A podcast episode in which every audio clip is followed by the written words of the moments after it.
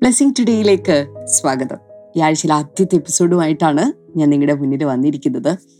ഇന്നത്തെ ദിവസം കർത്താവ് വലിയ കാര്യങ്ങൾ നമ്മുടെ നടുവിൽ ചെയ്യാനായിട്ട് പോവുകയാണ്. ഇതൊരു ബെസ്റ്റ് ടൈമാണ്. എന്ന് വെച്ചാൽ കർത്താവിൻ്റെ ബൈബിളിൻ്റെ ഒരു വാക്കിൽ പറഞ്ഞാൽ ഇത് സുപ്രസാദ കാലമാണ്. ഏറ്റവും ഫേവേർഡായിട്ടുള്ള ദൈവത്തിൻ്റെ പ്രസാദമുള്ള ഒരു സമയത്താണ് നമ്മൾ എത്തിച്ചേർന്നിരിക്കുന്നത്. എത്ര പേർ ചേർന്നൊരു ഹല്ലേലൂയ പറയും?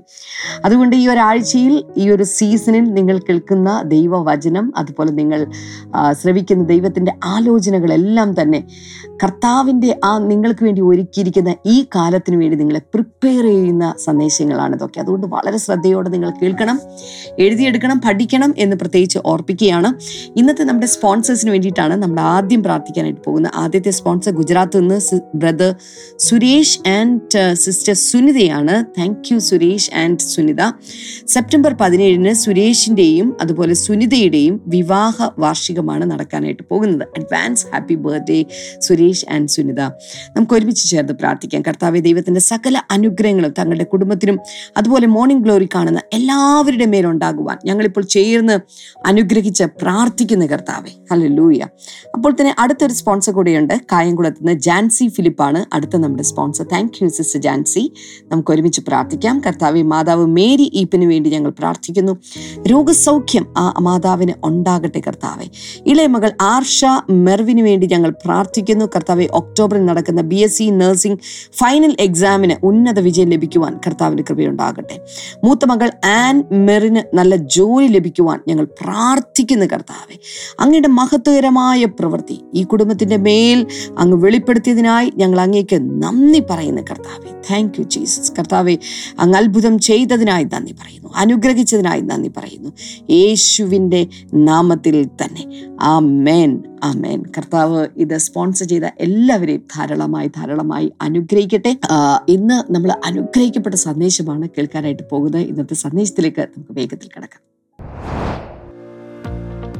Super Sunday Thiruvananthapuram brother Damian Antony സൂക്ഷിക്കുന്നു.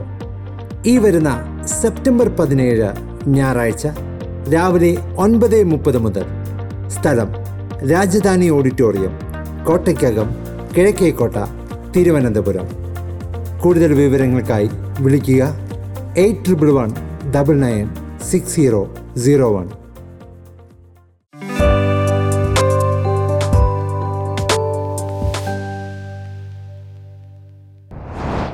Welcome back. വീണ്ടും ഒരു പുതിയ ആഴ്ചയിലേക്ക് നമ്മൾ പ്രവേശിച്ചിരിക്കുന്നു. Thank you so much for tuning in. ഇന്ന് എനിക്കൊരു റിക്വസ്റ്റുണ്ട്. ഈ മോർണിംഗ് ഗ്ലോറി നിങ്ങൾ കാണുമ്പോൾ പിശിക്കരുത്, സ്വാർത്ഥത ഉണ്ടാകരുത്. മറ്റുള്ളവർ കൂടെ ലിങ്കുകളൊന്ന് അയച്ചു കൊടുക്കണം, ഷെയർ ചെയ്യുക. കാരണം I believe today the Lord is going to do something marvellous in our lives. So എല്ലാവരും തയ്യാറാകുക. ഒരുപക്ഷെ നിങ്ങൾക്ക് നിങ്ങളുടെ പേഴ്സണൽ ബൈബിൾ കയ്യിലുണ്ടെങ്കിൽ ഒന്ന് എടുത്ത് വയ്ക്കുക, നോട്ട് ബുക്ക് എടുത്ത് വയ്ക്കുക. പറ്റുവാണെങ്കിൽ ഒരല്പം ചായയോ കാപ്പിയോ നിങ്ങൾക്ക് ഇഷ്ടമുള്ള പാനീയം എടുത്തു വയ്ക്കുക. Get ready. കഴിഞ്ഞ ദിവസങ്ങളിലൊക്കെ നാം കുനിഞ്ഞു പോകുമ്പോൾ, നാം താഴേക്ക് ഇരുന്നു പോകുന്നതായി തോന്നുമ്പോൾ, കുഴിയിൽ വീഴുമ്പോൾ, നമുക്ക് കൂന് പിടിക്കുമ്പോൾ നമ്മെ നിവർത്തുന്ന, നമ്മെ ഉയർത്തുന്ന, അഭിമാനത്തോടെ തല ഉയർത്തി നടക്കാൻ സഹായിക്കുന്ന ഒരു ദൈവം സിംഹാസനത്തിലിരിപ്പുണ്ട്. അവൻ കുനിഞ്ഞു നോക്കുന്നു. കുനിഞ്ഞു നോക്കുമ്പോൾ കൂനിയിരിക്കുന്നവരെയൊക്കെ അവൻ നിവർത്തും. ദൈവത്തിന് മുകളിലേക്ക് നോക്കാൻ ദൈവത്തിനൊന്നുമില്ല. താനിരിക്കുന്ന സ്വർഗാധി സ്വർഗത്തേക്കാൾ ഉയർന്ന ഒരു സ്ഥലമില്ല, തന്നേക്കാൾ വലിയവനായ ആരുമില്ല. അതുകൊണ്ട് പലപ്പോഴും ദൈവം സത്യം ചെയ്യണമെങ്കിൽ ഞാനാണ് എന്ന് പറയുന്നത്. ഇപ്പം നമ്മളാണെങ്കിൽ ദൈവത്താണ്, അമ്മയാണ് സത്യം, അതാണ് സത്യം എന്നൊക്കെ പറയാറുണ്ട്. പക്ഷെ ദൈവത്തിന് വേറൊരാളെ, തന്നേക്കാൾ വലിയൊരാളില്ലാത്തത് കൊണ്ട് ഞാനാണ് സത്യം, അല്ലെങ്കിൽ സത്യം സത്യമായി ഞാൻ നിങ്ങളോട് പറയുന്നു, അതിനപ്പുറത്തേക്ക് ആരുമില്ല. പക്ഷേ ഏറ്റവും ഉന്നതനായ ശാശ്വതവാസിയായ മഹാപരിശുദ്ധനായ ദൈവം താഴ്മയുള്ളവരുടെ മനസ്സിനും തകർന്നിരിക്കുന്നവരുടെ ഹൃദയത്തിനും മനസ്താപമുള്ളവരുടെ ഹൃദയത്തിനുമൊക്കെ ആശ്വാസം വരുത്തുവാൻ വേണ്ടി അവരോടൊപ്പം താഴ്ന്നു വന്ന് അവരോടൊപ്പം താമസിക്കാനും കൂടെ ഇരിക്കാനും കൂടെ നടക്കാനും ഒക്കെ വില്ലിംഗ് ആയിട്ടുള്ള ഏറ്റവും ഉന്നതനായവൻ, ഏറ്റവും താഴ്മയുള്ളവൻ. വാവ്! യേശു തന്നെ പറഞ്ഞല്ലോ, മത്തായിയുടെ സുവിശേഷം പതിനൊന്നിൻ്റെ ഇരുപത്തി ഒമ്പതിൽ ഞാൻ താഴ്മയും സൗമ്യതയും ഉള്ളവനാകിയാൽ. പലപ്പോഴും കൊതി വരാറുണ്ട്. ഇത്രയും വലിയ യേശു താഴ്മയും സൗമ്യതയും ഉള്ളവനായി. He has a gentle spirit, he has a meekness, he has humility. What what a wonderful personality, what a wonderful character and nature.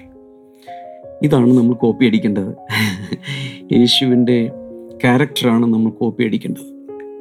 Okay, കഴിഞ്ഞ ദിവസങ്ങളിൽ മനുഷ്യൻ്റെ ചരിത്രത്തിലേക്ക്, മനുഷ്യൻ്റെ ദൈനംദിന ജീവിതത്തിലേക്ക്, എന്ന് വെച്ചാൽ വിരസമായി വ്യത്യാസമില്ലാതെ ഒരുപോലെ വർഷങ്ങളായ ദൈവമേ ഞാൻ തള്ളി നിൽക്കുന്നു, എനിക്കൊരു വ്യത്യാസം ജീവിതത്തിൽ ഉണ്ടാവില്ല, I want a change in life എന്ന് ചിന്തിക്കുന്നവരോടാണ് ഞാൻ സംസാരിക്കുന്നത്.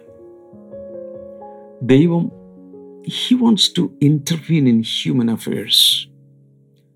മനുഷ്യൻ്റെ കാര്യപരിപാടികളിലേക്ക്, നമ്മുടെ ജീവിതത്തിലേക്ക് ഇറങ്ങി വരാൻ, ഇറങ്ങി വന്ന് ഇടപെടാൻ ദൈവത്തിന് ആഗ്രഹമുണ്ട്. ഒത്തിരി പേരുടെയും ജീവിതത്തിൽ ദൈവത്തിന് വരാൻ, many people do not give a give some room for God. ദൈവത്തിന് ഇടം കൊടുക്കുന്നില്ല, ദൈവത്തിന് പ്രവർത്തിക്കാൻ ഒരു ഗ്യാപ്പില്ല. But if you give enough room and space for God to move in your life, He will definitely move. He will definitely move. അതിനെക്കുറിച്ചൊക്കെയാണ് ഞാൻ പറഞ്ഞുകൊണ്ടിരുന്നത്. ഇന്ന് നമുക്ക് ചില കാര്യങ്ങൾ, ലൂക്കോസിൻ്റെ സുവിശേഷം ഒന്നാം അധ്യായത്തിൽ ചില കാര്യങ്ങൾ നമ്മൾ കഴിഞ്ഞ ദിവസങ്ങളൊക്കെ ചിന്തിച്ചു. വീണ്ടും ചില കാര്യങ്ങൾ നമ്മൾ ചിന്തിക്കാൻ പോവാം. ഞാൻ കണ്ടുപിടിച്ച എനിക്ക് ഞാൻ ഞാൻ കണ്ടെത്തിയ ഒരു കാര്യം, ലൂക്കോസിൻ്റെ സുവിശേഷം ഒന്നാം അധ്യായത്തിൽ രണ്ട് പാർട്ടുണ്ട്. ശ്രദ്ധിച്ചിട്ടുണ്ടോ? പലപ്പോഴും മലയാളം ബൈബിളിലും ചില ടെക്സ്റ്റുകൾ, ചില ലാംഗ്വേജിൽ ടെക്സ്റ്റുകളുടെ സെറ്റിംഗ് അനുസരിച്ച് അത് ചിലപ്പോൾ ഒരു പാട്ടായിട്ട് തോന്നില്ല. രണ്ട് പേര് പാട്ട് പാടുന്നു. ലൂക്കോസ് ഒന്നാം അധ്യായത്തിൽ തന്നെ രണ്ട് പേരുടെ പാട്ടുണ്ട്. ഒന്ന്, യേശുവിൻ്റെ അമ്മ മറിയ പാടുന്നു. രണ്ട്, സഖറിയ പുരോഹിതൻ പാടുന്നു. ഒരു കല്യാണം കഴിക്കാത്ത പെങ്കൊച്ച്, കന്യകയായ പെങ്കൊച്ച് പാടുകയാണ്. രണ്ട്, പ്രായമുള്ള സഖരിയാവുന്ന പുരോഹിതൻ പാടുന്നു. പാടാൻ കാരണം രണ്ടുപേരുടെയും ജീവിതത്തിൽ ദൈവം ചില കാര്യങ്ങൾ പ്രവർത്തിച്ചു. ഇനി പാട്ടിലോട്ടൊക്കെ പോകുന്നതിന് മുമ്പ് നിങ്ങളുടെ മുഖത്ത് നോക്കി ഞാൻ പ്രവചിച്ചു പറയാൻ, നിങ്ങളുടെ ജീവിതത്തിൽ ഒരു പാട്ട് വരാൻ പോകുന്നുണ്ട്. ഒരു പാട്ട് ദൈവം തരും. ആ പാട്ടിൽ നിങ്ങളുടെ അനുഭവങ്ങൾ കൂടെ ചേർത്ത് പാടും. പുതിയൊരു പാട്ട് ദൈവത്തിന് തരാൻ കഴിയും. അതിൻ്റെ അർത്ഥം പുതിയ അനുഭവത്തിലൂടെ പോകുമ്പോഴല്ലേ പുതിയ പാട്ടുണ്ടാകുന്നത്. ഇനി ഈ ബൈബിൾ മൊത്തം നോക്കുമ്പോൾ ബൈബിളിൻ്റെ ലിറ്ററേച്ചർ സ്റ്റൈലിൽ ബ്രോഡ്ലി നമുക്ക് രണ്ടായി തിരിക്കാം. ഒന്ന് പ്രോസ്, രണ്ട് പോയം. അല്ലെങ്കിൽ ഗദ്യമുണ്ട്, പദ്യമുണ്ട്. ഞാൻ ഈ കഴിഞ്ഞ ദിവസമാണ് ശ്രദ്ധിച്ചത്, ഉൽപ്പത്തി പുസ്തകം ഒന്നാം അധ്യായത്തിൽ തന്നെ ദൈവം ചിലത് പൊയറ്റിക്കായിട്ട് സംസാരിക്കുന്നുണ്ട്. രണ്ടാം അധ്യായത്തിൽ ആദം പൊയറ്റിക്കായിട്ട് സംസാരിക്കുന്നുണ്ട്. അത് പ്രത്യേകിച്ച് വേറൊരു രീതിയിലാണ് എൻ്റെ സെറ്റിംഗ്. എടുത്ത് നോക്കിയാൽ അറിയാം. ഇത് എന്താണ് വ്യത്യാസം? ഈ ഗദ്യവും പദ്യവും തമ്മിലുള്ള വ്യത്യാസം എന്താണ്? പ്രോസും പോയവും തമ്മിലുള്ള വ്യത്യാസം എന്താണ്? അതിനെക്കുറിച്ച് ഞാൻ ഇങ്ങനെയാണ് കേട്ടിരിക്കുന്നത്, when God speaks through prose, He is revealing His mind. He is expressing His mind.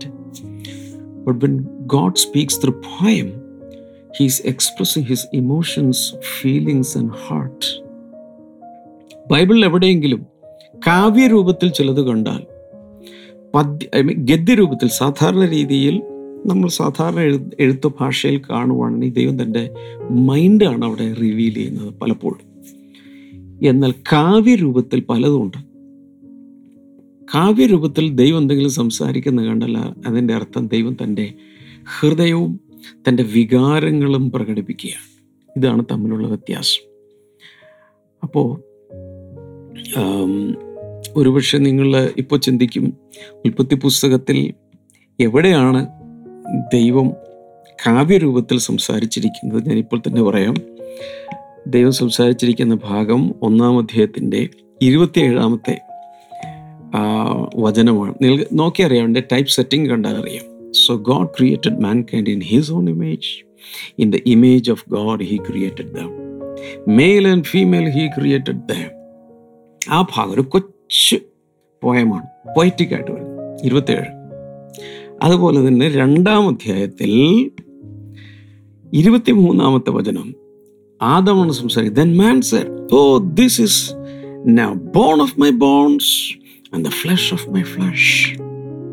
She shall be called woman, and for she was taken out of man." Adam പാടുവാ. ഓ, ആദ്യം ദൈവം പാടുന്നു. ഒന്നാം അധ്യായത്തിൽ ദൈവം പാടുന്നു, രണ്ടാം അധ്യായത്തിൽ ആദാം പാടുന്നു. രണ്ടും പോയിട്ടിക്കാം. രണ്ടുപേരും അവരുടെ ഫീലിങ്സ് റിവീൽ ചെയ്യുവാണ്. വാ! പക്ഷെ ഇത് രണ്ടും അവിടെ ശ്രദ്ധിച്ചു നോക്കിയോ, മെയിൽ ആൻഡ് ഫീമെയിൽ, ഒരു സ്ത്രീയും പുരുഷനും തമ്മിലുള്ള ബന്ധം കാണിക്കുന്ന സ്ഥലത്താണ് എന്ത് വരുന്നത്? ഈ പാട്ടങ്ങ് വരുന്നത്. വാ! ഞാനതിലേക്ക് ആദ്യം പോകുന്നില്ല, അവിടെ വെച്ച് നിർത്തുവാണ്. പക്ഷേ ഞാൻ പറയാൻ വന്നത്, എവിടെയെങ്കിലും ബൈബിളിൽ പാട്ട് രൂപത്തിൽ, കാവ്യരൂപത്തിൽ കണ്ടാൽ somebody is uh, revealing, expressing his heart and feelings and emotions എന്നുള്ളത് മനസ്സിലാക്കണം. അപ്പം അത്രയും നേരം ദൈവം ഇങ്ങനെ സൃഷ്ടിച്ചു സൃഷ്ടിച്ചു സൃഷ്ടിച്ചു എന്നിങ്ങനെ പറഞ്ഞ് പ്രോസായിട്ട് പറഞ്ഞിട്ട് പെട്ടെന്ന് പോയറ്റിക് ആകുമ്പോൾ, വാ! ദൈവം പോയറ്റിക് ആകുന്നത് എപ്പോഴാണ്? സ്ത്രീയും പുരുഷനെയും സൃഷ്ടിക്കുന്ന കാര്യത്തിലാണ്. സോ അവിടെ കുറേ ഇമോഷൻസും ഫീലിങ്സും എല്ലാം ദൈവത്തിനും ഉണ്ട്, നമുക്കും ഉണ്ടെന്ന് അതിൻ്റെ അർത്ഥം. Okay, that's it. ഇനി മറിയയുടെ പാട്ട് ആദ്യം എടുക്കാം. Luke chapter one verse number forty six to forty eight തുടങ്ങി ആ ഭാഗം മൊത്തം, അതായത് ഫിഫ്റ്റി ഫൈവ് വരെ ഉണ്ട്. അവിടെ ഫോർട്ടി സിക്സ് തുടങ്ങി ഫിഫ്റ്റി ഫൈവ് വരെയുള്ള ഭാഗത്ത് മറി അങ്ങ് പാടൂ. ആൻഡ് മേരി സാറ്റ്, ഞാൻ എൻ്റെ മലയാളം വായിക്കാം അല്ലേ, മലയാളം എൻ്റെ കയ്യിൽ കാണും. ലെറ്റ് മീ സീ, സമയം ലാഭിക്കാൻ വേണ്ടി മലയാളത്തിൽ വായിക്കാം. അപ്പോൾ മറിയ പറഞ്ഞത്, എൻ്റെ ഉള്ളം കർത്താവിനെ മഹിമപ്പെടുത്തുന്നു. ഈ പറഞ്ഞു എന്ന് പറയുമ്പോൾ it is like a poem, it is like a song, it is like a psalm, it is poetic and actually she is singing. Mariya അങ്ങ് പാടുക. എന്താ പാടുന്നത്? എൻ്റെ ഉള്ളം കർത്താവിനെ മഹിമപ്പെടുത്തുന്നു. ഇത് ഈ ജീസസിനെ കുറിച്ചുള്ള, ജീസസിൻ്റെ ബേർത്തിനെ കുറിച്ചൊക്കെയുള്ള കാരൽസും അതുപോലെ ചില നേറ്റിവിറ്റി ഷോയൊക്കെ നടക്കുന്ന സമയത്ത് ചില ചർച്ചുകളിൽ ബ്യൂട്ടിഫുള്ളായ, അല്ലെങ്കിൽ സൈറ്റ് ആൻഡ് സൗണ്ട് ഷോ, ഇതിലൊക്കെ ഭയങ്കര രസമായിട്ട് ചിലർ ഒരു ഓപ്പറ പോലെ ഒക്കെ വന്ന് പാടാറുണ്ട്. So beautiful, so melodious. Mariya പാടുവോ, എൻ്റെ ഉള്ളം കർത്താവിനെ മഹിമപ്പെടുത്തുന്നു, എൻ്റെ ആത്മാവ് തൻ്റെ രക്ഷിതാവായ എൻ്റെ രക്ഷിതാവായ ദൈവത്തിൽ ഉല്ലസിക്കുന്നു, അവൻ തൻ്റെ ദാസിയുടെ താഴ്ച കടാക്ഷിച്ചിരിക്കുന്നുവല്ലോ. നോക്കൂ, എവിടെയാണ് അവൾക്ക് വിടുതൽ വന്നത്? Her humility, her lowliness. ദൈവം താഴ്മയുള്ളവരെ കടാക്ഷിക്കുന്നു. പറഞ്ഞേ, ദൈവം താഴ്മയുള്ളവരെ കടാക്ഷിക്കുന്നു. I become emotional. നമുക്ക് ദൈവസന്നിധിയിൽ ഒത്തിരി താഴാമെങ്കിൽ, നിലത്തോളം താഴാമെങ്കിൽ, അവിടെ നിന്ന് അവൻ നമ്മളെ പിടിച്ചുയർത്തും. എവിടെയെല്ലാം നമ്മൾ ഉയരുന്നു, അവിടെയെല്ലാം നാം താഴ്ത്തപ്പെടും. യേശു വ്യക്തമായി പറഞ്ഞല്ലോ, തന്നെത്താൻ താഴ്ത്തുന്നവൻ ഉയർത്തപ്പെടും, തന്നെത്താൻ ഉയർത്തുന്നവൻ താഴ്ത്തപ്പെടും എന്ന് പറഞ്ഞ യേശു തന്നെത്താൻ താഴ്ത്തി. ഫിലിപ്പി ലേഖനം രണ്ടാം അധ്യായം ആറ് മുതൽ വായിക്കുമ്പോൾ എത്രത്തോളം യേശു തന്നെ തന്നെ താഴ്ത്തി എന്ന് പറഞ്ഞിട്ടുണ്ട്, അത്രത്തോളം പിതാവ് തന്നെ ഉയർത്തിയ കാര്യം എൻ്റെ തൊട്ട് താഴെ പറഞ്ഞിട്ടുണ്ട്. അതുകൊണ്ട് ഇന്ന് യേശു പിന്നെ സകല നാമത്തെക്കാളും മേലായ നാമവും അവൻ ഏറ്റവും ഉയരങ്ങളിലേക്ക് അവൻ ഉയർത്തപ്പെടുകയും ചെയ്തു. അവൻ ദൈവ സിംഹാസനത്തിൻ്റെ വലതുഭാഗത്ത് അവനിരിക്കുന്നു. ഇനി അതിൻ്റെ അപ്പുറത്തേക്ക് ഒരു ഉയർച്ചയില്ല. അത്രയും ഉയർച്ച ഉണ്ടായി. ഈ കർത്താവ് നമ്മോട് പറയാം, എന്നെ യോഹന്നന്റെ സുവിശേഷം പന്ത്രണ്ടിലാണെന്നാണ് എൻ്റെ ഓർമ്മ, കർത്താവ് പറയുകയാണ്, ഇന്ന് എന്നെ ശുശ്രൂഷിക്കുന്നവൻ എന്നോടൊപ്പം എൻ്റെ സിംഹാസനത്തിൽ ഇരിക്കും. അതിൻ്റെ അർത്ഥം ഇന്ന് താഴ്മയോടുകൂടെ കർത്താവിനെ ഭൂമിയിൽ ശുശ്രൂഷിക്കുന്ന എല്ലാവരും കർത്താവ് ഉയർത്തി. താൻ ഇരിക്കുന്ന ഇരിപ്പിടത്തിൽ ഇരുത്തു എന്ന് പറഞ്ഞാൽ എന്താണ് അതിൻ്റെ അർത്ഥം? അത്രത്തോളം ഒരു ഉയർച്ചയാണ് കർത്താവ് നമുക്ക് വാഗ്ദത്തം ചെയ്തിരിക്കുന്നത്. അതുകൊണ്ട് ഇന്ന് താഴ്ചയിൽ കിടക്കുന്ന, താഴ്മയിൽ കിടക്കുന്ന, ഒന്നുമില്ല എന്ന് പറയുന്ന എല്ലാവരും ചിന്തിക്കുക, കർത്താവ് ഉയർത്തുവാനുള്ള പദ്ധതികൾ രൂപീകരിച്ചിട്ടുണ്ട്. നമ്മളാകെ ചെയ്യേണ്ടത് തന്നെ താൻ താഴ്ത്തുക. അവൻ തൻ്റെ ദാസിയുടെ താഴ്ച കടാക്ഷിച്ചിരിക്കുന്നുവല്ലോ. അടുത്തത്, ഇന്ന് മുതൽ എല്ലാ തലമുറകളും എന്നെ ഭാഗ്യവതി എന്ന് വാഴ്ത്തും. Oh what a blessedness! യേശുവിൻ്റെ അമ്മ മറിയ പറയുകയാണ്, ഇന്നു മുതൽ എല്ലാ തലമുറകളും, ജനറേഷൻസ് ടു കം, എല്ലാവരും എന്നെ ഭാഗ്യവതി എന്ന് വാഴ്ത്തും. അല്ലെങ്കിൽ they will call me blessed, അനുഗ്രഹിക്കപ്പെട്ടവൾ എന്ന് എന്നെക്കുറിച്ച് പറയും. നാൽപ്പത്തി ഒൻപത്, ശക്തനായവൻ എനിക്ക് വലിയവ ചെയ്തിരിക്കുന്നു, അവൻ്റെ നാമം പരിശുദ്ധം തന്നെ. ഇത് നിങ്ങളുടെ സാക്ഷ്യമായി മാറും. ശക്തനായവൻ എനിക്ക് വലിയവ ചെയ്തിരിക്കുന്നു.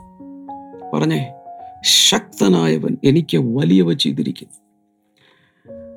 ദൈവം ചില വലിയ കാര്യങ്ങൾ നിങ്ങളുടെ ജീവിതത്തിൽ പ്രവർത്തിക്കാൻ തൽപരനാണ്. എനിക്കൊന്ന് ഒന്ന് ദിനവൃത്താന്തം പതിനാറിൻ്റെ ഒൻപതിലാണ് തോന്നുന്നു പറഞ്ഞിരിക്കുന്നു, ദൈവത്തിൻ്റെ കണ്ണുകൾ ഭൂമിയിൽ എല്ലായിടവും ഊടാടിക്കൊണ്ടിരിക്കുന്ന അഥവാ സ്കാൻ ചെയ്തുകൊണ്ടിരിക്കുന്നു. The Lord's eyes are going going everywhere. ഇങ്ങനെ സ്കാൻ ചെയ്തുകൊണ്ടിരിക്കുകയാണ്, to and fro. എന്തിനു വേണ്ടി? തങ്ങൾ ഏകാഗ്ര ചിത്തന്മാരായിരിക്കുന്നവർക്ക് തന്നെ താൻ ബലവാനെന്ന് കാണിക്കേണ്ടതിന്. അപ്പം എത്രത്തോളം ദൈവം വളരെ കീനായിട്ട് ഇങ്ങനെ നോക്കിക്കൊണ്ടിരിക്കുക. തങ്ങൾ ഏകാഗ്ര ചിത്തന്മാരായിരിക്കുന്നവർക്ക് വേണ്ടി ദൈവത്തെ എപ്പോഴും ദൈവത്തെ ഓർക്കുകയും വളരെ ഫോക്കസോടുകൂടെ ദൈവത്തിൽ വിശ്വാസമർപ്പിച്ച് ജീവിക്കുകയും ചെയ്യുന്നവർക്ക് വേണ്ടി തന്നെ താൻ ബലവാൻ എന്ന് കാണിക്കേണ്ടത്. ഈ മറിയയുടെ ജീവിതത്തിൽ വലിയ താഴ്മയുള്ളവളായിരുന്നു. അവളുടെ ജീവിതത്തിലാണ് കർത്താവ് ഈ വലിയ അത്ഭുതം ചെയ്തത് എന്ന് വെച്ചാൽ, വേണമെങ്കിൽ ഞാനിങ്ങനെ പറയാം, കുഞ്ഞുങ്ങളില്ലാത്തവർക്ക് ഐ വി എഫും ഐ യു എഫും തുടങ്ങി ഒത്തിരി എഫുകൾ ഇറങ്ങിയിട്ടുണ്ട്. പല കൃത്രിമ മാർഗങ്ങളിലൂടെ കുഞ്ഞുങ്ങളെ ഉണ്ടാക്കാനുള്ള പരിപാടികൾ മെഡിക്കൽ സയൻസ് വികസിപ്പിച്ചെടുത്തിട്ടുണ്ട്. വാടകയ്ക്കും അല്ലാതെയൊക്കെ പല പരിപാടികളുണ്ട്. എന്നാൽ ഇതൊന്നുമില്ലാതെ, വിവാഹം കഴിഞ്ഞിട്ടില്ലാത്ത, പുരുഷനുമായി ബന്ധമില്ലാത്ത ഒരു കന്യക, ഒരു വെർജിൻ ഗേൾ അമ്മയായി എന്ന് പറയുന്ന ഒരു അത്ഭുതം ഇതിനു മുൻപ് നടന്നിട്ടില്ല, ഇനി ഒരിക്കലും നടക്കാനും പോകുന്നില്ല. That is unique. ശക്തനായവൻ എനിക്ക് വലിയവ ചെയ്തിരിക്കുന്നു. അവനെ ഭയപ്പെടുന്നവർക്ക് അവൻ്റെ കരുണ തലമുറ തലമുറയോളം ഇരിക്കുന്നു. ദൈവത്തെ ഭയപ്പെട്ടാൽ കരുണ തലമുറ തലമുറ മുറയോളം കിട്ടും. തൻ്റെ ഭുജം കൊണ്ട് അവൻ ബലം പ്രവർത്തിച്ചു, ഹൃദയവിചാരത്തിൽ അഹങ്കരിക്കുന്നവരെ ചിതറിച്ചിരിക്കുന്നു. ഞാൻ പറഞ്ഞല്ലോ, അവരവരെ അഹങ്കരിക്കുകയാണെങ്കിൽ പോയി. പ്രഭുക്കന്മാരെ സിംഹാസനങ്ങളിൽ നിന്ന് ഇറക്കി താണവരെ അവൻ ഉയർത്തിയിരിക്കുന്നു. അഹങ്കാരം കാണിക്കുന്ന ചില പ്രഭുക്കന്മാരെ പെട്ടെന്ന് നെബൂഖദ്നേസറിനെയാണ് ഓർമ്മ വരുന്നത്. വലിയ പ്രതാപത്തിൽ ജീവിച്ച മനുഷ്യൻ ദൈവത്തെ വെല്ലുവിളിച്ചു. കർത്താവ് പറഞ്ഞു, നീ പശുവിനെ പുറ പുല്ല് തിന്നു പറഞ്ഞു. ആ മനുഷ്യൻ്റെ മൈൻഡ് ഔട്ടായി. നഖങ്ങളൊക്കെ വളർന്നു, രോമങ്ങളൊക്കെ ഇങ്ങനെ വളർന്നിറങ്ങി, ഒരു മൃഗത്തെ പോലെ, ഒരു കരടിയെ പോലെ ഒക്കെ ആയി അത്. എന്നിട്ട് അവസാനം മൃഗത്തെ പോലെ ആയ ആള് മറ്റു മൃഗങ്ങളെയല്ല തിന്നു, പുല്ല് തിന്നു തുടങ്ങി. പശുവിനെ പോലെ പുല്ല് തിന്നു കുറേ വർഷങ്ങൾ. ചിന്തിച്ചു നോക്ക്, സിംഹാസനത്തിൽ വലിയ ആളാണെന്ന് പറഞ്ഞിരുന്നയാളുടെ തല ഇവിടെ രണ്ട് സാധനം തെറ്റിയപ്പോൾ പശുവിനെ പോലെ പുല്ല് തിന്നു. സംഭവിച്ച കാര്യം ചരിത്രത്തിൽ, നെബൂഖദ്നേസറിന്റെ ചരിത്രം.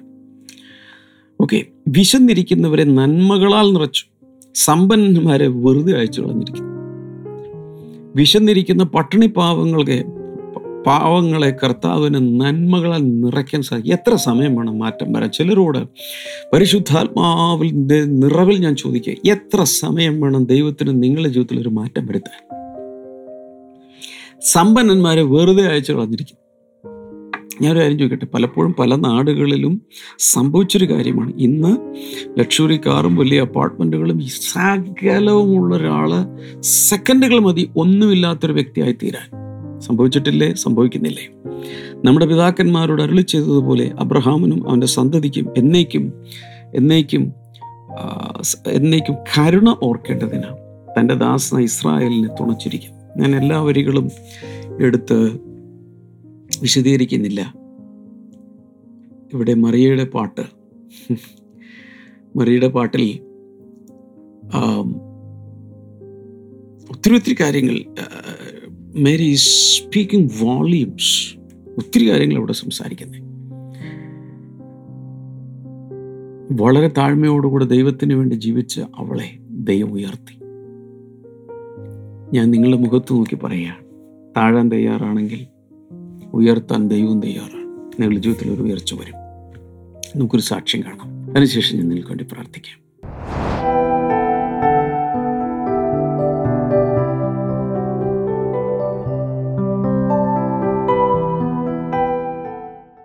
സലീല എന്ന് പറഞ്ഞ ആൻറ്റിയാണ് തിരുവനന്തപുരത്ത് നിന്ന് നെടുമങ്ങാട് എന്ന് പറയുന്ന സ്ഥലത്ത്, വെള്ളനാട് എന്ന് പറഞ്ഞൊരു സ്ഥലത്തു നിന്നാണ് ആൻറ്റി വരുന്നത്. ഓക്കെ, ആൻറ്റിക്ക് മൂന്ന് മക്കളാണുള്ളത്. രണ്ട് ആണുങ്ങളും ഒരു പെൺമകളുമാണ്. ആൻറ്റി ചർച്ചിൽ വരാനായിട്ട് കാരണമെന്നത് തൻ്റെ മകൾ മഞ്ജു വലിയ കുടുംബ പ്രശ്നത്തിലൂടെ താൻ കടന്നുപോയി. ഒന്നര വർഷത്തോളം ഭാര്യയും ഭർത്താവും തമ്മിൽ പിരിഞ്ഞിരുന്നു. പല രീതിയിൽ ശ്രമിച്ചിട്ടും അവർക്ക് ഒരുമിച്ച് താമസിക്കാൻ കഴിയാത്ത രീതിയിൽ വലിയ പ്രശ്നങ്ങളുണ്ടായി. അങ്ങനെ ഒന്നര വർഷം കഴിഞ്ഞപ്പോൾ തനിക്ക് വലിയ നിരാശ ബാധിക്കുകയും താൻ ആത്മഹത്യക്ക് ശ്രമിക്കുകയും ചെയ്തു. അങ്ങനെ താൻ ആശുപത്രിയിൽ എട്ട് ദിവസത്തോളം അഡ്മിറ്റായി കിടക്കുകയാണ്. ആത്മഹത്യക്ക് ശ്രമിച്ച നിമിത്തം അത് നിമിത്തം ഓ അതിനുവേണ്ടിയുള്ള എല്ലാ പരിപാടിയും ചെയ്തു. അതിന് അതിനുവേണ്ടി എട്ട് ദിവസം ഹോസ്പിറ്റലിൽ എട്ട് ദിവസം ഹോസ്പിറ്റലിൽ കിടക്കുകയാണ്. ആ സമയത്ത് ആൻറ്റിക്ക് സമാധാനമില്ലാതെ മകളുടെ ജീവിതത്തെ ഓർത്ത് ദുഃഖിച്ച് എവിടെയെങ്കിലും പോയി എൻ്റെ മകളൊന്ന് രക്ഷിക്കണം. അപ്പോൾ തൻ്റെ ഒരു കൂട്ടുകാരി പറഞ്ഞു, കിഴക്കേക്കോട്ട എന്ന് പറയുന്ന സ്ഥലത്ത് കൃപ എന്ന് പറഞ്ഞൊരു ഓഡിറ്റോറിയം ഉണ്ട്, അവിടെ പോയാൽ ഒരു പ്രാർത്ഥനയുണ്ട്, അവിടെ പോകാമെന്ന് പറഞ്ഞു. സത്യത്തിൽ കൃപ എന്ന് പറഞ്ഞൊരു ഓഡിറ്റോറിയം നമ്മുടെ തിരുവനന്തപുരത്തെ ചർച്ചിൽ ആർക്കും പരിചയമില്ല. അങ്ങനെ ഒരു ഓഡിറ്റോറിയം ഇല്ലെന്നാണ് പറയുന്നത്. പക്ഷെ ആ പറഞ്ഞ വാക്ക് വിശ്വസിച്ച് ആൻറ്റി കിഴക്കേക്കോട്ടയിലൂടെ നടക്കാൻ തുടങ്ങി. കൃപ ഓഡിറ്റോറിയം കണ്ടുപിടിക്കാൻ സാധിക്കാതെ തിരികെ വരുന്ന സമയത്ത് നമ്മുടെ ബ്ലെസ്സിംഗ് ടുഡേ ചർച്ചിലേക്ക് കിഴക്കേക്കോട്ട രാജധാനി ഓഡിറ്റോറിയത്തിൽ ആരാധിക്കാൻ വരുന്ന ഒരു സഹോദരിയോട് ചോദിച്ചു, വഴി ചോദിച്ചു, മോളെ കൃപ ഓഡിറ്റോറിയം എവിടെയാണ്? അപ്പോൾ പറഞ്ഞു, ആൻറ്റി കൃപ ഓഡിറ്റോറിയം എനിക്കറിയില്ല, ഞാൻ ആരാധിക്കാൻ പോകുന്നത് ബ്ലെസ്സിംഗ് ടുഡേയിലാണ്, അവിടെ ആൻറ്റി ഇന്ന് വരാൻ താല്പര്യം ഉണ്ടെന്ന് വെച്ചു. എനിക്ക് എവിടെ വന്നാലും കുഴപ്പമില്ല, എൻ്റെ മോളൊന്ന് രക്ഷപ്പെട്ടാൽ മതി എന്ന് പറഞ്ഞു. അങ്ങനെ ആൻറ്റി ആദ്യമായിട്ട് ഇടക്കൊന്ന് കയറിക്കോട്ടെ. ഈ ചരിത്രം മനസ്സിലായി വരുന്നുണ്ടോ? മറ്റൊരു ഓഡിറ്റോറിയം അന്വേഷിച്ച് നടക്കുകയാണ്, പക്ഷെ ദൈവം കൊണ്ടുവരുന്ന വഴികൾ മനസ്സിലാകുന്നുണ്ടോ? മകൾ ആത്മഹത്യക്ക് ശ്രമിച്ച് ഹോസ്പിറ്റലിൽ കിടക്കുന്നു. എങ്ങനെയെങ്കിലും ഈ വിഷയത്തിൻ്റെ വിടുതൽ കിട്ടാൻ വേണ്ടി അലഞ്ഞു തിരിഞ്ഞ് വഴിയിലൂടെ നടക്കുമ്പോൾ കൃത്യം ആളുമായി ദൈവം കണക്ട് ചെയ്യുന്നു. രാത്രിയിലും അങ്ങനെയുള്ള എന്തോ കണക്ഷൻസ് ഒക്കെ നടക്കുന്നുണ്ട്. ഓക്കെ, അങ്ങനെ ആൻറ്റി ആദ്യമായിട്ട് അവിടെ നമ്മുടെ ചർച്ചിൽ അവിടെ വരികയാണ്. ആൻറ്റിക്ക് വലിയൊരു സമാധാനം ഒന്ന് ലഭിച്ചു. അതിന് കിട്ടിയ സമാധാനം സമാധാനമായിട്ട് മകളോട് പോയി പറഞ്ഞു, മകളുടെ പേര് മഞ്ജു എന്നാണ്, നീ അവിടെ പ്രാർത്ഥനയ്ക്ക് വരണം. പക്ഷെ മകൾ പറഞ്ഞു, ഇല്ല അമ്മ, എൻ്റെ ജീവിതത്തിൽ ഇനി രക്ഷയില്ല, എൻ്റെ ജീവിതത്തിനെ ഇനി ആർക്കും രക്ഷിക്കാൻ പറ്റില്ല, ഞാൻ വരുന്നില്ല, എൻ്റെ കാര്യം തീർന്നു. പക്ഷേ ആൻറ്റി രണ്ടായിരത്തി പത്തൊമ്പതിലാണ് ബ്രദർ ഇത് നടക്കുന്നത്, രണ്ടായിരത്തി പത്തൊമ്പതിൽ. പക്ഷേ ആ മഞ്ജു എന്ന് പറയുന്ന ഹോസ്പിറ്റലിൽ കടന്നിരുന്ന മഞ്ജുവിൻ്റെ മകൻ പ്ലസ് ടു ഒക്കെ കഴിഞ്ഞ് നിൽക്കുമായിരുന്നു. ചർച്ചിലേക്ക് വന്നു, പ്രേയർ ഇഷ്ടപ്പെട്ടു, ഇവിടെ മൂന്ന് ദിവസത്തെ യൂത്ത് ക്യാമ്പിന് വന്നു, അവൻ സ്നാനപ്പെട്ടു. ഈ മകനിൽ വന്ന മാറ്റവും അവൻ പ്രാർത്ഥനയ്ക്ക് പോകുന്നതൊക്കെ കണ്ട് പ്രതീക്ഷ അറ്റിയിരുന്ന മഞ്ജുവിനൊരു പ്രതീക്ഷ വന്നു. മഞ്ജുവും പ്രാർത്ഥനയ്ക്ക് വരാൻ തുടങ്ങി, ബ്ലെസ്സിംഗ് സെൻ്ററിൽ അറ്റൻഡ് ചെയ്യാൻ തുടങ്ങി. കർത്താവിൻ്റെ സമാധാന മകൾ വന്നു, പ്രത്യാശ വന്നു. അത്ഭുതം എന്ന് പറയട്ടെ, ഒന്നര വർഷമായിട്ട് അകന്നിരുന്ന ഭർത്താവ് തന്നെ വന്ന് വിളിച്ചു, തൻ്റെ ഭവനത്തിലേക്ക് കൂട്ടിക്കൊണ്ടുപോയി. പക്ഷേ ഭർത്താവ് പറഞ്ഞു, നിന്നെ പ്രാർത്ഥനയ്ക്ക് ഞാൻ വിടില്ല, കാരണം സിറ്റിയിലാണല്ലോ നമ്മുടെ നടക്കുന്നത്, അവിടെയൊന്നും പോകാൻ ഞാൻ അനുവദിക്കുന്നില്ല, വീട്ടിലിരുന്ന് പ്രാർത്ഥിച്ചോളാൻ പറഞ്ഞു. അദ്ദേഹം നല്ലൊരു ഭക്തർ, പക്ഷേ സിറ്റിയിൽ വേറെ ചർച്ചിലൊന്നും പോകണ്ടെന്ന് പറഞ്ഞു. അങ്ങനെ ഇരിക്കുന്ന സമയത്ത് ആ ഭർത്താവിൻ്റെ സഹോദരിക്ക് ഒരു പൈശാചികമായ ബാധ ബാധിച്ചിട്ട് വലിയ അസ്വസ്ഥതകൾ വീട്ടിൽ കാണിക്കാൻ തുടങ്ങി. ആർക്കും അതിനെ അടക്കാൻ കഴിഞ്ഞില്ല. വലിയ മാനസിക ബുദ്ധിമുട്ടുകളിലൂടെ താൻ കടന്നുപോയി. ആ സഹോദരിയും മഞ്ജുവും കൂടി ചർച്ചിൽ വരാൻ താൻ അനുവദിച്ചു. പ്രശ്നം മാറേണ്ടതുള്ളത് കൊണ്ട് ഒരു പെർമിഷൻ കിട്ടി. നമ്മുടെ ചർച്ചിൽ വന്നു. അവിടെ അവർക്ക് സ്പിരിച്വൽ കൗൺസിലിംഗ്, ഡെലിവറൻസ് മിനിസ്ട്രി നടത്തി. ആത്മികമായ കൗൺസിലിംഗ് അവർക്ക് കൊടുത്തു. സഹോദരിയുടെ ആ പൈശാചിക ബന്ധനത്തിൽ നിന്ന് കർത്താവ് വിടുവിച്ചു. ആമേൻ. അപ്പോൾ മഞ്ജുവിന്റെ ഭർത്താവിന് വിശ്വാസമായി. പക്ഷെ ഇവരോട് സമ്മതിച്ചില്ല. അമ്മ പറയുന്നത് ആ വർഷം ഗുഡ് ഫ്രൈഡേ സർവീസ് നടക്കുമ്പോൾ അമ്മ അവിടെ വരുന്ന സമയത്ത് ഭർത്താവ് അവിടെ വന്നിരിക്കുകയാണ്. ഗുഡ് ഫ്രൈഡേ സർവീസിന് വന്നു. മോളുടെ ഭർത്താവ് മോളുടെ ഭർത്താവ് ഗുഡ് ഫ്രൈഡേ സർവീസിനകത്തുണ്ട്. മാത്രമല്ല ആ സഹോദരിയുടെ ഭർത്താവും കുടുംബവും അവരും വന്നു വന്നിട്ടുണ്ട്. യെസ്. അങ്ങനെ കർത്താവ് രണ്ട് കുടുംബങ്ങളെ വിടുവിച്ചു. അതിനുശേഷം തനിക്ക് രണ്ട് ആൺമക്കൾ കൂടെയാണ്. അതിൽ മൂത്ത മകൻ തിരുവല്ലയിൽ വർക്ക് ചെയ്യുമ്പോൾ നമ്മുടെ മോർണിംഗ് ഗ്ലോറി കാണാൻ തുടങ്ങി. തനിക്ക് വിശ്വാസം വർദ്ധിച്ചു. താൻ രാജധാനി ഓഡിറ്റോറിയത്തിൽ വന്നു. അവര് ഭാര്യയും മക്കളും യേശുവിനെ ആരാധിക്കാൻ വരുന്നു. ഇളയ മകനും മക്കളും കർത്താവിനെ ആരാധിക്കാൻ വരുന്നു. അങ്ങനെ പതിനാറോളം പേരെ ഇതുവരെ ഇത്രയും മൂന്ന് വർഷത്തിനകത്ത് കർത്താവ് ആ കുടുംബത്തിൽ നിന്ന് പൂർണ്ണമായി വിടുവിച്ചു. അവർ കുറെ പേരിന്ന് ഇവിടെ വന്നിട്ടുണ്ട്. എല്ലാരും വന്നിട്ടുണ്ട്. അവരൊക്കെ ഒന്ന് എഴുന്നേറ്റേ, ഒന്ന് കാണട്ടെ. ഇത് നോക്കിയ മക്കൾ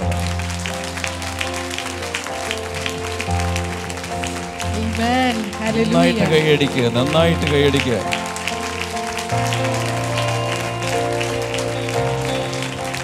ഒരു കാര്യം ഇവിടെ വിളംബരം ചെയ്യാൻ ആഗ്രഹിക്കുന്നു. നിന്റെ ജീവിതത്തിൽ പ്രശ്നം വരുന്നത് പ്രശ്നത്തിൽ ഒടുങ്ങിപ്പോകാൻ വേണ്ടിയിട്ടല്ല. പ്രശ്നത്തിൽ നിന്ന് പുറത്തു വന്ന് നീയും നിന്റെ കുടുംബവും കുടുംബത്തോട് ബന്ധപ്പെട്ട കുടുംബങ്ങളും രക്ഷപ്പെട്ട് ലോകത്തിലൊരു സാക്ഷ്യമായി, ജ്യോതിസായി, നക്ഷത്രമായി, മറ്റുള്ളവരെ കൂടെ ഗൈഡ് ചെയ്യുന്ന ഒരു താരമായി, വഴികാട്ടിയായി, മാർഗദർശിയായി മാറാൻ വേണ്ടിയിട്ട് കർത്താവ് പ്രവർത്തിക്കുന്നത്.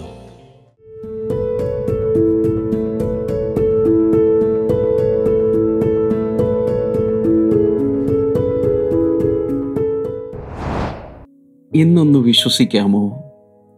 കർത്താവ് നിങ്ങളുടെ ജീവിതത്തിൽ വലിയവ ചെയ്യും. എല്ലാവരും എന്ന് പറഞ്ഞ്, ശക്തനായവൻ എൻ്റെ ജീവിതത്തിൽ വലിയവ ചെയ്യും. പറഞ്ഞേ, പല പ്രാവശ്യം പറഞ്ഞ്, ശക്തനായവൻ എൻ്റെ ജീവിതത്തിൽ വലിയവ ചെയ്യും.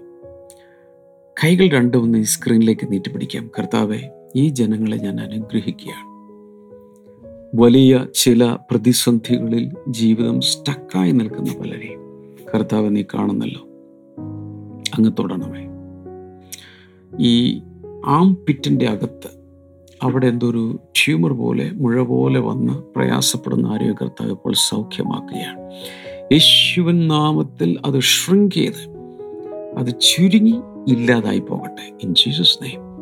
അതുപോലെ ശരീരത്തിൻ്റെ പല സ്ഥലങ്ങളിൽ ഇങ്ങനെ വരുന്ന ചിലരെ കർത്താവ് ഇപ്പോൾ സൗഖ്യമാക്കുകയാണ്, ഇൻ ജീസസ് നെയിം. മക്കളില്ലാത്തവർക്കായി പ്രാർത്ഥിക്കുന്നു. കർത്താവ് അത്ഭുതകരമായ മക്കളെ കൊടുക്കണമേ. നട്ടലിൻ്റെ പ്രയാസങ്ങൾ സൗഖ്യമാകട്ടെ. ഈ ഹീലിൻ്റെ ഭാഗത്ത്, ഉപ്പൂറ്റിയിൽ പ്രയാസം അനുഭവിക്കുന്ന ചില കർത്താവ് സൗഖ്യമാക്കുന്നു, in Jesus name. Hormonal problems യേശുവിൻ്റെ നാമത്തിൽ സൗഖ്യമാകട്ടെ. പ്രത്യേകിച്ച് ചില പെൺകുട്ടികളിൽ ഈ ഹോർമോണൽ പ്രോബ്ലമാണോ, ബിക്കോസ് ഓഫ് സംതിങ് ഈ മുഖത്തൊക്കെ രോമം വരുന്ന രീതിയിൽ പ്രയാസപ്പെടുന്ന ചിലരെ ഇപ്പോൾ കർത്താവ് വിടുവിക്കുകയാണ്. യേശുവിൻ്റെ നാമത്തിൽ അത് നിൽക്കട്ടെ, അത് മാറിപ്പോകട്ടെ. ശരീരത്തിലുള്ള ചില പാച്ചസ്, ചില ഡിസ്കളറേഷൻ, അങ്ങനെയുള്ളതെല്ലാം യേശുവിൻ്റെ നാമത്തിൽ മാറട്ടെ. കൈകൾ നീട്ടിപ്പിടിച്ചിരിക്കുമ്പോൾ കർത്താവ്, ഞാൻ ജനത്തെ അനുഗ്രഹിക്കുന്നു. ഏതാവശ്യത്തിലും അവരെന്തിനു വേണ്ടി പ്രാർത്ഥിക്കുന്നു അതിൽ കർത്താവിൽ ബഞ്ചിയൻ മാർഗ്രറ്റ് എന്ന പേരുള്ളൊരു സഹോദരി കർത്താവ് തുടങ്ങുന്നുണ്ട്. വലിയൊരു വിടുതൽ ഇപ്പോൾ കർത്താവ്, പ്രത്യേകിച്ച് ബ്ലഡ് സർക്കുലേഷൻ, ബ്ലഡ് പ്രഷറുമായിട്ട് ബന്ധപ്പെട്ട് പ്രയാസം അനുഭവിക്കുന്നൊരു മാർഗ്രറ്റ് ഇപ്പോൾ യേശുവിൻ്റെ നാമത്തിൽ സൗഖ്യമാകട്ടെ. ആമേൻ.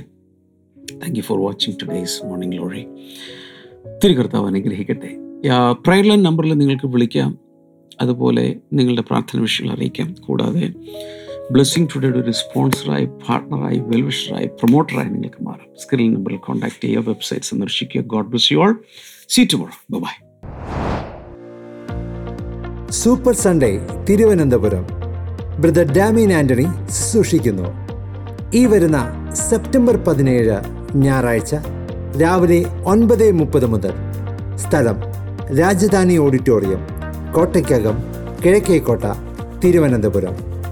കൂടുതൽ വിവരങ്ങൾക്കായി വിളിക്കുക eight triple one double nine six zero zero one.